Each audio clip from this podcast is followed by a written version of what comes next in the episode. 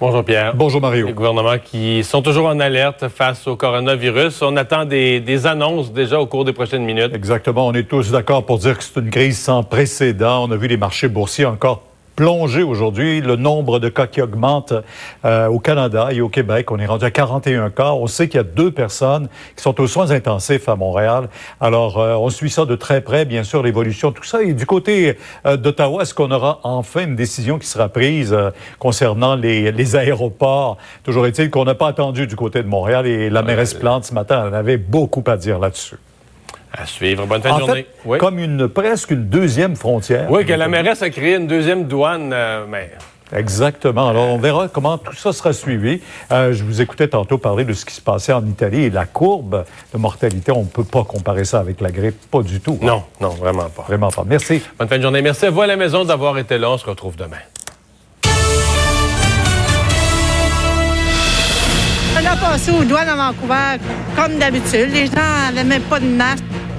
Laxisme aux aéroports. Montréal va dépêcher des travailleurs de la santé pour forcer les voyageurs à s'isoler.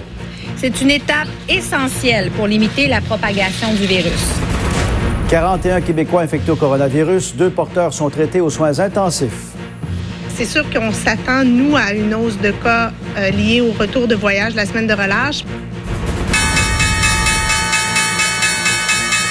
Panique sur les marchés boursiers. L'hécatombe force l'arrêt des transactions à Toronto et à New York. Aide aux travailleurs affectés par l'épidémie. Québec sur le point de débloquer d'importantes sommes d'argent.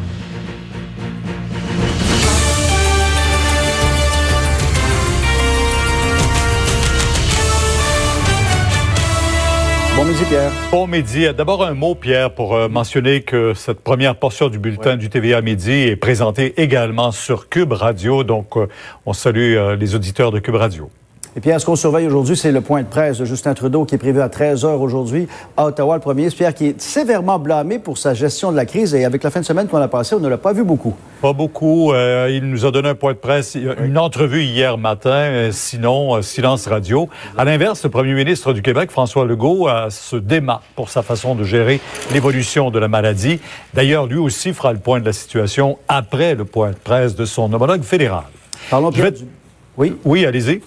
Allez-y pour le bilan, oui. Exactement. Bilan planétaire qui passe, euh, donc, euh, euh, qui approche désormais les 175 000 cas, 6 705 personnes qui en sont mortes. On dénombre 77 000 cas de guérison. Au Canada, présentement, 375 cas, une hausse de 34 cas depuis hier soir. L'Ontario, c'est la province la plus touchée avec 23 nouvelles personnes officiellement contaminées. Le Québec qui a pour sa part revu son bilan à la hausse. Pierre, on dit avec deux cas pour 41, mais moi, je te dire à Palache, on vient de me confirmer trois cas. Donc, peut-être que le bilan serait maintenant de 42. Alors, c'est ce que ça donne pour l'instant, Pierre. Alors, ce sont les dernières données que l'on a à l'échelle canadienne. On le rappelle, 375 cas. Et vous savez, euh, pour la très, très, très grande majorité, sinon tous, ils arrivent de l'étranger ou ils arrivent de vacances. Alors, après avoir dénoncé plusieurs fois l'inaction d'Ottawa pour bloquer l'aéroport Montréal-Trudeau, Valérie Plante et la direction de la santé publique euh, ont pris le taureau par les cornes. Yves, ce matin, vous, êtes, euh, vous étiez à Montréal-Trudeau pour cette annonce. Il y aura des équipes composées notamment de policiers qui seront sur place pour instaurer en quelque sorte euh, cette deuxième douane.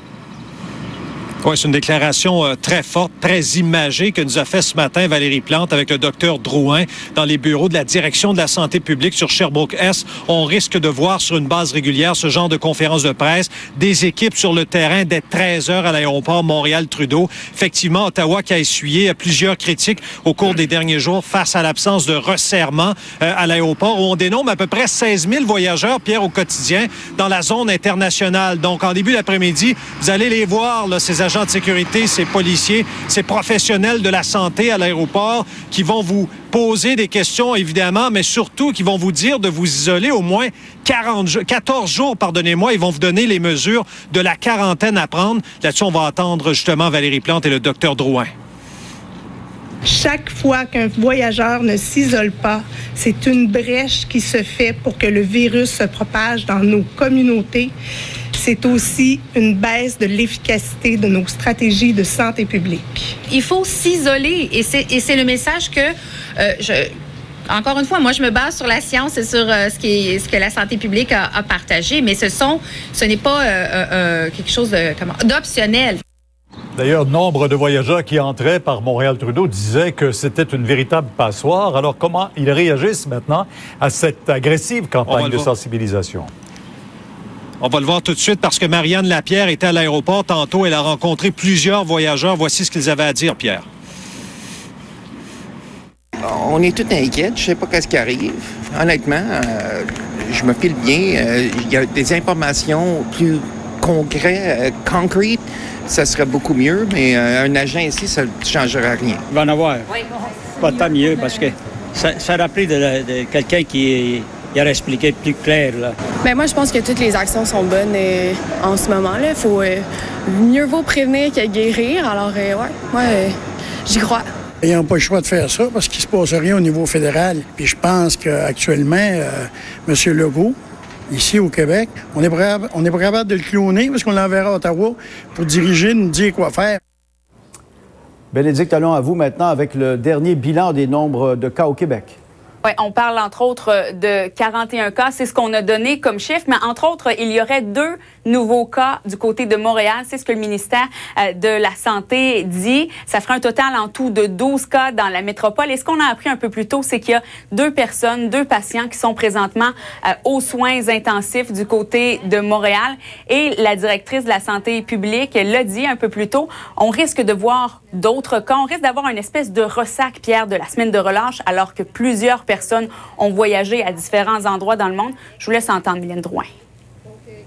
Euh, c'est sûr qu'on s'attend, nous, à une hausse de cas euh, liés au retour de voyage la semaine de relâche, mais le fait qu'on a mis quand même les mesures populationnelles assez précocement la semaine dernière, l'idée de ces mesures-là, c'est euh, de freiner la deuxième chaîne de transmission et la troisième qu'on pourrait voir.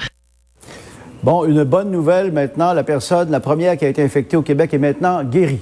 Rappelez-vous, on avait parlé d'une femme à la fin février, Pierre, une femme qui revenait d'Iran, s'était présentée dans une clinique, puis ensuite à l'hôpital de Verdun. Bien, la santé publique de Montréal l'a confirmé. Cette femme est maintenant euh, guérie. Elle a eu deux tests négatifs. Elle se porte bien. Son isolement volontaire, donc, est maintenant terminé. C'est ce qu'on a pu euh, nous apprendre aujourd'hui. Alors, quand il y a des bonnes nouvelles dans ce contexte, Pierre, c'est sûr qu'il faut les souligner.